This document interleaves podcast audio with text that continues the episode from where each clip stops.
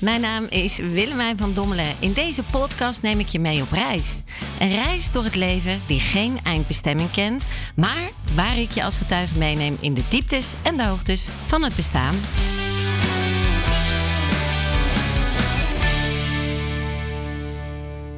Welkom hier bij Pink Rebel Podcast, niet live uit Breda.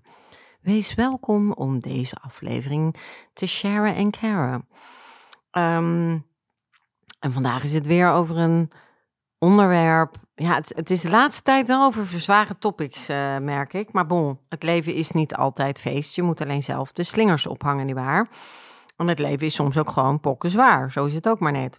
Vandaag het topic boom. Ik heb gezegd het ging spannend worden. Dus ik bouw de spanning nog even op. Wat is spannend? Ik had het daar laatst over met een cliënt. Ze zei, ja, dat vind ik uh, best wel spannend. Toen zei ik, wat, wat, wat betekent spanning voor jou? Wat, wat is spannend? Ja, wat is spannend? Wat is spannend? En ik vond het een hele goede vraag van mezelf. Ja, want ik ben er namelijk daarna ook over gaan mijmeren. De conclusie van haar was dat, dat heel veel dingen naar leven vond zij wel spannend. Die vond ik misschien in mijn perceptie niet zo spannend. Maar het hele leven aan zich is natuurlijk wel spannend. Dat is een algemene conclusie. En ehm, de lading van spannend is voor mij anders dan, denk ik, voor jou. Of, of jouw spannend is misschien anders dan voor mij spannend. Ik vind iets wat spannend is, kan zoveel spannend zijn dat het spanningen met zich meebrengt. Zoals de trouwerij van mijn vader. Vond ik zo spannend dat, het, dat ik er spanning van kreeg. En dan is het misschien minder prettig. Ehm, dus met spannend moeten we wel. Ik kan naar een spannende film kijken. Uh, en als het een psychologische thriller is, vind ik het super spannend. En dan zet het mijn brein aan het denken. Maar als het een horrorfilm is, krijg ik spanning. Dan vind ik dat niet zo'n prettig, prettig gevoel. Zeker niet, zoals jullie weten, met mijn post-traumatic uh, stress syndrome. Dan zijn horrorfilms echt niet aangewezen. Dus de lading van spannend is. Uh, spannend, hè, maak ik het naar het topic van vandaag. Is dus heel variabel. Um, als we iets spannend vinden en dermate spannend in, dat het spanning brengt, omdat het zo spannend is, dan vinden we het gevoel van spanning niet zo fijn. Als, als je bijvoorbeeld kijkt naar hoogspanning. Um, als iets onder hoogspanning staat, is per definitie gewoon niet goed. Dus als jij zelf onder hoogspanning staat en er zou nog maar iets op moeten komen vallen, zou ik maar zeggen, dat pats, de hele boel uh, explodeert als het ware. Ja, dat, dat wil je niet. En dat, dat voelen we. Ons systeem is zo ingenieus, zo prachtig in elkaar gezet. Dat we voelen die spanning. Wij voelen dan wel van, uh, um, ik sta onder hoogspanning, weet je wel. Dus we geven ook snel een snauw naar iemand en omdat we zo onder die spanning staan. Nou, wat je natuurlijk wil, is ontspanning. Dus je gaat van die extreme spanning, wil je naar ontspanning, want dat vinden we lekker. Dat vindt ons hele zenuwstelsel lekker. Daar gaat de nervus vagus lekker op, onze tiende hersenzenuw. Uh, het is goed voor ons uh, mentaal en fysiek welzijn. Dus we, we willen het liefst zoveel, zoveel als mogelijk ontspanning in het leven. Maar er is een of andere pannenkoek geweest. En die heeft bedacht. Nee, er zijn meerdere pannenkoeken geweest. En die zijn collectief gaan samenzitten. En die hebben samen aan een vergaderzaaltafel gezeten. En hebben die samen bedacht. Wat als we nou niet meer uh, boeren op het land laten werken in hun eigen uren. Of uh, niet meer de, uh, de zilver, of hoe zeg je dat? De, allee, de paardenfokkerij gewoon zijn eigen uren laten doen met zijn paarden. En, en de man met de schapen of de vrouw met de schapen. Dat maakt nou even niet uit. Maar zullen we nou gewoon. Um, zullen we regels gaan maken? Dat we een kader creëren, dat noemen we dan de maatschappij. Uh, in, in, in die maatschappij gaan we één woord centraal zetten. En dat gaan we ook aflijnen en dat noemen we werken. En we gaan dan kantoren maken en al die mensen moeten naar die kantoren komen en daar werken ze. En we gaan dat ook nog eens een keer op een tijdslijn zetten. Dus uh, zullen we bedenken dat die mensen daar om uiterlijk negen uur op dat kantoor zijn, in dat gebouw waar ze dan werken. En dan gaan ze dan toch wel zitten werken tot vijf uur. Dat vonden ze dan een goed idee. En in plaats van dat die meneer met die paardenfokkerij, met die mevrouw of meneer met die schapen, uh, een paard gaf voor drie schapen en dat ruilde, was er dus aan die tafel een pannenkoek en die zei, oh ja, vind ik wel een goed idee. En zullen we dan in plaats van, want ja, maar hoe gaan we dan, want ja, die mensen die werken dan, en sommige mensen werken met hun brein, dus dat, die kan hun brein niet inruilen voor iets terug. Zullen we dan aan dat werk waarde bepalen en dan gaan we, gaan we op een briefje die waarde uh, bestempelen door tien want die man heeft, heeft uh, misschien zoveel uur gewerkt en die heeft gedacht, die heeft moeten denken. En daar, in ruil daarvoor krijgt hij een briefje met 10 erop. Vinden we dat, en met dat briefje van 10 kan hij naar een winkel. Um, dat is een verkapte boerderij, maar dan met allemaal spullen, meer dan uh, kippen en koeien. En met die 10 kan hij dan eten en drinken daar kopen. Dus de boer krijgt dan niet meer een ruildeal, maar die krijgt dat briefje van 10. En als die meneer dan of mevrouw in, in dat winkeltje koopt voor 10, krijgt hij geen centjes terug. Maar als hij dan voor 8 mm, koopt, krijgt hij een briefje of een muntje waar 2 op staat terug. Dat vonden ze een goed idee. En zo geschieden. Nou, dus dat betekent dat we nu in een wereld leven, in een jachtige maatschappij, die dankzij COVID ook een beetje tot stilstand en herbronning en herziening is gekomen, dat we werk nu anders hebben ingedeeld. Maar we zijn allemaal een stelletje meloten. We zijn allemaal een stelletje pannenkoeken. Want wij lopen dus in het geril ons kapot te werken. Dat er burn-outs komen, meltdowns komen, uh, stress. Mensen door stress in het ziekenhuis met een gesprongen appendix, kankers, de hele shitshow. Dat doen we zelf, hè. En als je niet werkt, is ook raar, want dan moet je of genoeg geld hebben om niet te kunnen werken in onze perceptie van de maatschappij, of je bent een loser omdat je niet werkt, of je kan niks omdat je niet werkt. Uh, hoe vaak ik al wel niet commentaar krijg op mijn workation die ik zelf gecreëerd heb tijdens COVID. Dat ik zei van, kijk, laptop onder mijn arm, al stap ik de auto in en ga ik op een hutje op de hei. Maar ik wil me wel verplaatsen, ik wil me blijven verroeren en inspireren um, zijn Jacco en ik eigenlijk altijd vanaf, weet ik veel, april, mei, elke maand een paar dagen op workation gegaan. En dat gaat van uh, Portugal, uh, Spanje, Griekenland, uh, Ibiza, ook Spanje trouwens.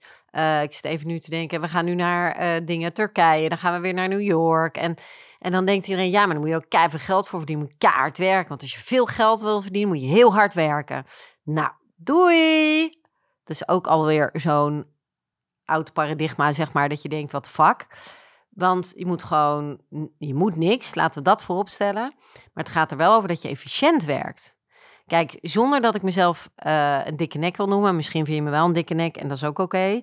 Maar ik werk uh, niet hard. Ik doe ook echt mijn best om niet veel te werken. Ik heb even een beetje te veel gecoacht een tijdje geleden. Uh, dat voel ik dan ook wel en dan neem ik gas terug.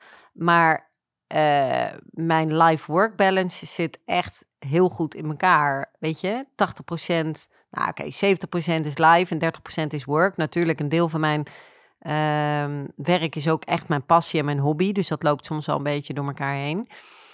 Maar ik heb heel veel quality time en ik, ik bescherm dat ook. En, um, maar ik werk efficiënt. Dus, dus wat ik misschien doe in vier uur, uh, daar heb ik ook wel echt levensbewijs van. En mijn collega's kunnen dat beamen. En trouwens, hier kunnen ze het ook beamen. Want wie neemt er nu uh, op één uh, dag zoveel afleveringen op als ik in een vorm podcast achter elkaar? Is dat ik dus die werkefficiëntie dermate goed inricht dat ik dan eigenlijk ervoor zorg dat ik op die vier uur evenveel doe als iemand die bijvoorbeeld acht uur werk verzet. Dat is een beetje het verschil. En hoe komt dat? Dat weet ik niet. Ik, ik weet wel dat ik al vanaf mijn 21 aan het ondernemen ben. Uh, ik denk ook een beetje aard van het beestje. En uh, ja, dat zit er gewoon ingebakken. Dus uh, in perceptie ben ik voor heel veel mensen een soort bionic woman. Nou, ik ben net als iedereen perfect in mijn imperfectie. Ik ben zeker geen bionic woman, maar ja, ik denk ook bij alles, ik heb nog nooit gedaan, dus ik denk dat ik het wel kan. De quote van Pipi Langkous. Dus ik heb gewoon wel lef. Dat is het, denk ik. Ik heb lef. Dus concreet, die, die workload, die spanning die wij voelen, die merendeels ook vaak door werk komt, en natuurlijk ook door andere dingen, die willen we zo wat uh, afromen naar ontspanning. Zeker na een werkdag. Het typische van een, een, een drukke werkdag is dat iemand na een drukke werkdag zegt: Oh my god, ik heb zin in een wijntje. En uh, uh, ja, dat, de vraag is dus: wat is dat dan? Nou, dat, daar zitten verschillende facetten in en onder. Als, als mentaal welzijnsexpert kan ik dat zeggen. Er zit een stukje achter dat we de, de edge er even af willen halen. Even, even het gevoel willen hebben van, ah, naar die ontspanning. En dus het is die, uh, uh, ja, gewoon die spanning even naar uh, wat schroefjes loszetten. En dat, dat, die, dat die spanningsboog wat, wat ontspant. Dat die teugels, die strakke teugels wat losser gaan. En, en dan zeggen we, doordat onze maatschappij nu eenmaal ook zo ingericht is, oh, dan gaan we gezellig een wijntje doen. Of een biertje. Met bitterballen natuurlijk. En dat zit er zo ingebakken bij ons dat wij uh, alcoholgebruik zijn gaan misbruiken door de koppeling te maken van dan is het gezellig, dan gaan we ontspannen. Nou, het zal jullie niet verbazen dat als je te veel alcohol drinkt, dan ga je van ontspanning weer terug naar spanning. En dan komen de emoties die onderliggend sluimeren, die worden versterkt.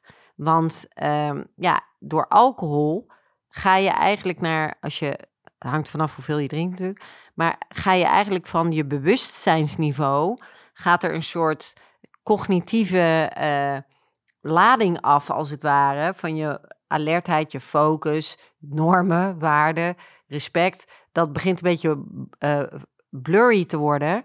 En je emoties, die misschien hoog oplopen, komen sterker aan de surface borrelen. Als, als kurken die je naar beneden wilt duwen onder water, ja, die komen vanzelf naar boven. Dus zitten daar bepaalde emoties die jij naar beneden duwt, zoals een kurk in het water, duw jij die emoties naar beneden van woede, frustratie, jaloezie, agressie, verdriet, pijn, wat het ook mogen zijn. Uh, dan komen die door verdovende middelen eerder aan de surface. Plop, plop, plop, plop. En dan krijg je de tegenreactie natuurlijk. Hè? Dus dan heb je mensen met een slechte dronk. Maar natuurlijk, die mensen met een slechte dronk, die hebben eigenlijk die ontspanning gezocht met die alcohol om te kunnen ontspannen, om te vluchten van die spanning. Dus die gaan dan drinken, maar die, die creëren daardoor weer spanning bij zichzelf en ook bij anderen. Dus de contraproductieve uh, respons komt uit uh, het misbruik van, van die verdovende middelen, in dit geval alcohol. Waarna er weer schaamte komt over wat er is gebeurd. Uh, dat is weer zo'n kurk. Oh nee, ik schaam me. De, de, walk of shame. Oh nee, ik schaam me. Oh, wat is er gisteren gebeurd? Oh my god, ik schaam me. En die drukken dat dan weg. En natuurlijk, en wat krijgen de eerst volgende keer dat die weer overconsumeren en alcoholmisbruik uh, ja, eigenlijk in de hand zetten? Plop, plop, plop, plop, plop. Daar komen al die kurken weer. En het, het verhaal uh, begint opnieuw. Dus met alle vormen van verslaving is het een, een, een route zoeken naar ontspanning, naar rust. En dat heb je met alcoholverslaving, dat heb je met eetstoornissen, uh, dat heb je met uh, uh, drugs. Ja, alcohol is ook een druk. Dus met alle vormen van verslaving is het een, een, zoektocht naar ontspanning, naar rust, dat het dan even stil is. Maar natuurlijk, de emoties die je dan niet processt, die je niet verwerkt, die moeten eruit. Die, die spanning moet ergens een uitlaat hebben, zou ik maar zeggen. Een, een, een ontlading of een, ik zie het ook als een ballon. Weet je, die lucht, die moet eruit. Dus ergens moet dat eruit. Ergens you need to decompress. Dus als je dat dan niet doet en je blijft in die red race zitten en je blijft die spanning voelen, uh, dan uh, ja, en, en, en die verslaving die dikt zich aan, dan wordt het een lastig verhaal. Nou, en eh, dat is best wel pittig, want je ziet natuurlijk in onze maatschappij dat eten en drinken hand in hand gaan, want dan is het gezellig. Maar ja, weet je, dat is het per definitie voor mensen met verslaving natuurlijk niet. Een alcoholverslaafde blijft de, de rest van zijn leven, ook al is hij in herstel, blijft verslaafd. Uh, iemand met eetstoornissen idem. Iedereen die verslaafd is geweest of is, blijft eigenlijk latent verslaafd. Dus dat is uh, een heel proces. Ik heb verteld over mijn intimiteitsverslaving. Ik heb verteld over mijn eetstoornissen. Ik heb gelukkig geen alcoholverslaving gehad. Uh, geen drugsverslaving gehad. Maar ik ken het heel goed. Uh, ik heb er ik, natuurlijk ook wel me in verdiept en, en trainingen, cursussen, opleidingen gedaan. Maar als, als ervaringsdeskundige ook in mijn nabije omgeving heel veel gezien. En natuurlijk in Rustenburg in het psychotherapeutisch centrum ook gewoond met mensen met verslaving en ook drugsverslaving en alcoholverslaving. Dus ik mag wel zeggen dat ik het goed ken. En uh, ja, eten en drinken, waar we ook gaan staan, komt altijd op tafel en wordt geassocieerd met gezelligheid. Dus nou, je kent wel bij de reclames, drinken, het, met mate. Moet ik altijd om lachen, want dan denk je, ja, ik drink altijd met mijn maten. Maar hè. En dat is het eigenlijk wel. Ik heb mezelf nu getraind om als ik drink, uh, alcohol heb ik het over, om dan uh, te drinken tot ik wel voel uh, dat je soort van die roes krijgt. En op het moment dat ik die roes voel, en sowieso water blijven drinken, dat deed ik ook nooit. Plat water, geen, geen bruiswater, plat water blijven drinken. Maar van, van het moment dat ik een beetje die eh, die, die, ja, die flow voel, of die, hoe zeg je dat, hoe noemde ik het nou net? Een beetje die, uh, die roes, ja. Dan weet ik, oké, nu moet, nu, het probleem is, ik ben goed getraind door mijn broers. Ik ben met de jongens opgegroeid, dus ik kan wel wat wegzetten qua drank. Maar als ik dat zo'n beetje voel, denk ik, nou, nou is het mooi geweest. Ja, en dan is het, uh, dan is het gewoon ook oké. Um, plus, ik heb geen slechte dronk gelukkig meer. Dus ik word ook alleen maar vrolijk. Dus dat is, ja, dat is ook niet erg. En ik voel ook dat ik het niet meer zo nodig heb om te ontspannen. En dat komt natuurlijk ook omdat ik mediteer. Um, dus er, is, er is echt overwegend rust in mijn hoofd. Dus ik, ik, hoe, ik had dat, vroeger had ik dat ook nodig. Plus dat je ook veel ziet dat mensen het gaan gebruiken als beloning. Ik heb hard gewerkt, dus ik heb een wijntje verdiend. Ja, en dat is natuurlijk ook zelfbedrog. Dus ook voor jou misschien wel interessant om in stil te staan hoe jouw gebruik is van uh, uh, eten, drinken, dat soort dingen. Of, of misschien neem je wel een jointje af en toe of zo. Maar ga voor jezelf eens te raden of het met mate is. Dus ik bedoel niet letterlijk met maten, maar of het, of het gewoon gedoseerd is. Heb je het onder controle? Of begint er een perceptie te komen dat je het nodig hebt? Of komt er een. Uh, is, er, is er toch al, als je heel eerlijk naar jezelf bent, dat je het niet meer onder controle hebt? Kan je die chipszak, als je die opent, kan je daar een bakje chips uithalen en de rest in de, in de kast zetten met de wetenschap. Het ligt in de kast en er is nog chips. En het daar gewoon bij laten. Dus maten, dus, dus afmetingen, controle hebben over. Kan je dat? Of moet die chipzak leeg? Nou, dat zijn, kijk, dat, dat zijn dingen, daar kan je het echt wel aan, aan afmeten. Als ik zie dat Jacco, als wij bij de uh, Jamin een zak snoep kopen, kopen, dat dat binnen heb het geteld, hè, binnen twee minuten is die zak leeg. Dan kunnen we toch wel concluderen dat Jacco uh, een suikerverslaving heeft. Hij weet dat zelf ook. Dus dat, daar moeten we, uh, daar mogen we op uh, attent zijn. Nou, dat zijn bepaalde dingen. Hè. Ga eens voor jezelf te raden in hoeverre het voor jou nog te doen is. Of het nog, vind je het zelf nog, ja, aanvaardbaar. Snap je wat ik bedoel? En anders verifieer je dat om je heen. Kan je ook doen door feedback te vragen. Nu, ik heb ook gezegd dat ik van deze aflevering eens een keer meer interactie wilde hebben van, van jou als luisteraar. Dus mijn vraag aan jou is ook: uh, wil jij alsjeblieft op dit topic ook reageren? Wil jij mij laten weten of je dingen ontdekt van misschien gratis online tools uh, waar je testjes kan doen over verslaving? Die zijn er. Dus, uh, en dat je die wilt delen bij ons op Facebook of Instagram, maakt nu niet uit. Maar zo kunnen we elkaar helpen, samen sterk, samen werk. Maar ik heb ook beloofd dat ik een wedstrijd hieraan zou koppelen. Dus wat ik weg ga geven is een, uh, een bongo-bon. Ik ga een bongo-bon aan jou geven als jij mij kan laten weten uh, dat je op zijn minst aan één aflevering iets hebt gehad van deze podcast en dat je me ook laat weten waar je iets aan hebt gehad. En op basis daarvan zal hier bij de podcaststudio Davy een winnaar trekken uh, tegen de volgende keer wie die bongo bon heeft gewonnen. En wat die bongo bon is, dat hou ik nog geheim. Ik hou het spannend. Uh, ik krijg er niet te veel spanning van. Ik denk dat de bon eerder iets zal zijn voor ontspanning. Ra, ra, ra. nou, lieve jij, uh, wees mild voor jezelf, wees lief voor je omgeving. Ik hoop dat dit je weer heeft geïnspireerd en dat je misschien iets hebt geleerd.